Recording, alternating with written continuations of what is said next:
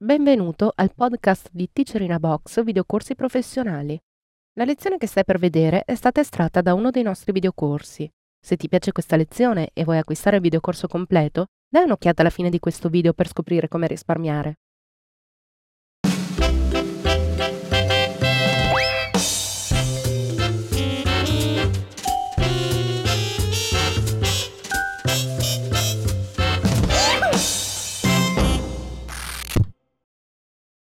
Episodio numero 69. Analisi del progetto Glossy Box. Corrisponde alla lezione 530 tratta dal seminario Illustrator Trucchi e tecniche creative. Teacher Andrea Spinazzola. Vediamo adesso un altro esempio per creare dei semplici pulsanti o interfacce sfruttando ancora una volta le opzioni di opacità e i metodi di diffusione. Disattiviamo i livelli e concentriamoci sull'oggetto principale. Come vedete ho creato un rettangolo con gli angoli stondati, ho applicato una cornice 4 punti e un riempimento sfumato. Ancora una volta il suggerimento che vi do è di utilizzare sempre colori che abbiano una certa coerenza, che simulino già come sfumatura delle zone di luce e delle zone di ombra. Quindi creando un box con una sfumatura verde, utilizzerò un verde scuro nella parte bassa e un verde più chiaro nella parte alta. Su questo box con gli angoli stondati ho applicato degli effetti. Andiamo a vedere nel pannello aspetto, riempimento, bagliore interno. Come abbiamo visto in precedenza, l'utilizzo del bagliore interno non può essere limitato soltanto a un effetto bagliore, ma cambiando il metodo di fusione su moltiplica e il colore, quindi utilizzando un colore più scuro, è possibile creare una sorta di ombra interna. In questo caso ho utilizzato un'opacità al 30% e una sfocatura di 7 mm. Aumentiamo la sfocatura e come vedete se non esagero, cioè se mantengo la forma del bordo, è come se simulassi una sorta di rilievo, come se questo box fosse leggermente rialzato. Questo effetto è dato dalla sfocatura e soprattutto dal colore e dal metodo di fusione. Clicchiamo OK e andiamo avanti. Per aggiungere un punto di luce all'oggetto ho creato una semplice ellisse riempiendola con un colore verde chiaro e applicando un effetto sfocato. Anche in questo caso, modificando la sfocatura, vado a intensificare la luce.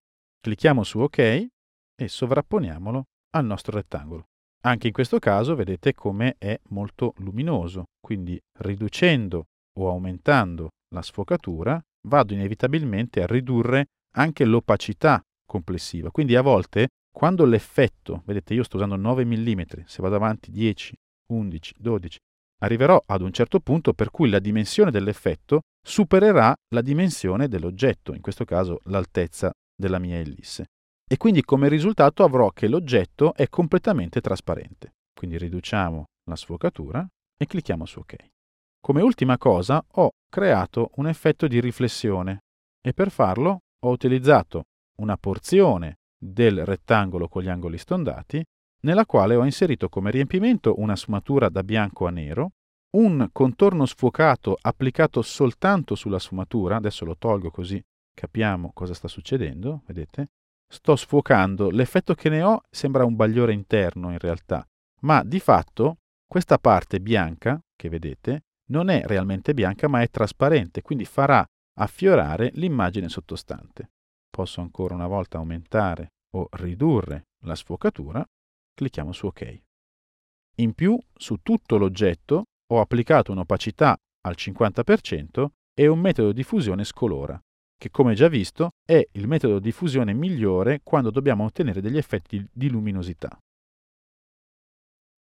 Proviamo adesso a modificare il contorno sfocato e vedrete che aumenterà la parte scura, proprio perché non è bianco quello che ho aggiunto, ma è proprio la trasparenza. Quindi modulando questo effetto riusciamo a migliorare la resa. Come sicuramente avrete notato, questo oggetto ha anche una traccia molto grande, abbiamo quattro punti di traccia. Questo perché voglio che si avverta il contorno netto, cioè voglio che ci sia una sfocatura sul riempimento, ma voglio mantenere il bordo netto. Diversamente se non avessi la traccia avrei i contorni molto più sfocati. Rimettiamo la traccia per aumentare il realismo di questa immagine possiamo aggiungere un effetto di riflessione. Per farlo selezioniamo tutti gli oggetti, raggruppiamoli per praticità e utilizziamo lo strumento riflessione. Scegliamo il punto di riferimento rispetto al quale vogliamo riflettere e tenendo premuto il tasto Opzione su Macintosh e Alt su Windows, facciamo clic con il mouse. In questo modo faremo una riflessione a partire dal punto selezionato. Possiamo scegliere verticale o orizzontale, in questo caso la scelta obbligata è orizzontale. Non clicchiamo su OK, ma su copia. In questo modo l'originale rimarrà al suo posto e avremo semplicemente creato una copia riflessa. Con l'oggetto selezionato andiamo sul pannello della trasparenza, nel menu e creiamo una maschera di opacità. Di default Illustrator utilizza l'opzione ritaglia, ma in questo caso a noi non serve, quindi togliamo la spunta dall'opzione ritaglia, facciamo clic all'interno della maschera e utilizziamo un rettangolo con un riempimento sfumato. Togliamo la traccia perché non ci serve. Come vedete il riempimento sfumato va a interagire con la dissolvenza dell'oggetto principale, quindi con il duplicato del nostro box. Se la direzione non è quella corretta, possiamo utilizzare il pannello sfumatura e cliccando su questo pulsante invertirne la direzione.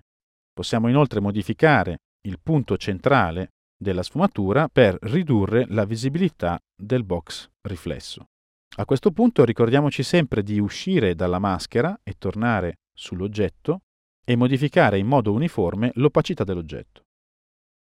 Avviciniamolo di più e questo è il risultato. Possiamo utilizzare queste forme per sovrapporci sopra dei testi. In questo modo avranno più visibilità. Queste tecniche e questo tipo di immagini vengono spesso utilizzate in comunicazione, in pubblicità, ma soprattutto sul web.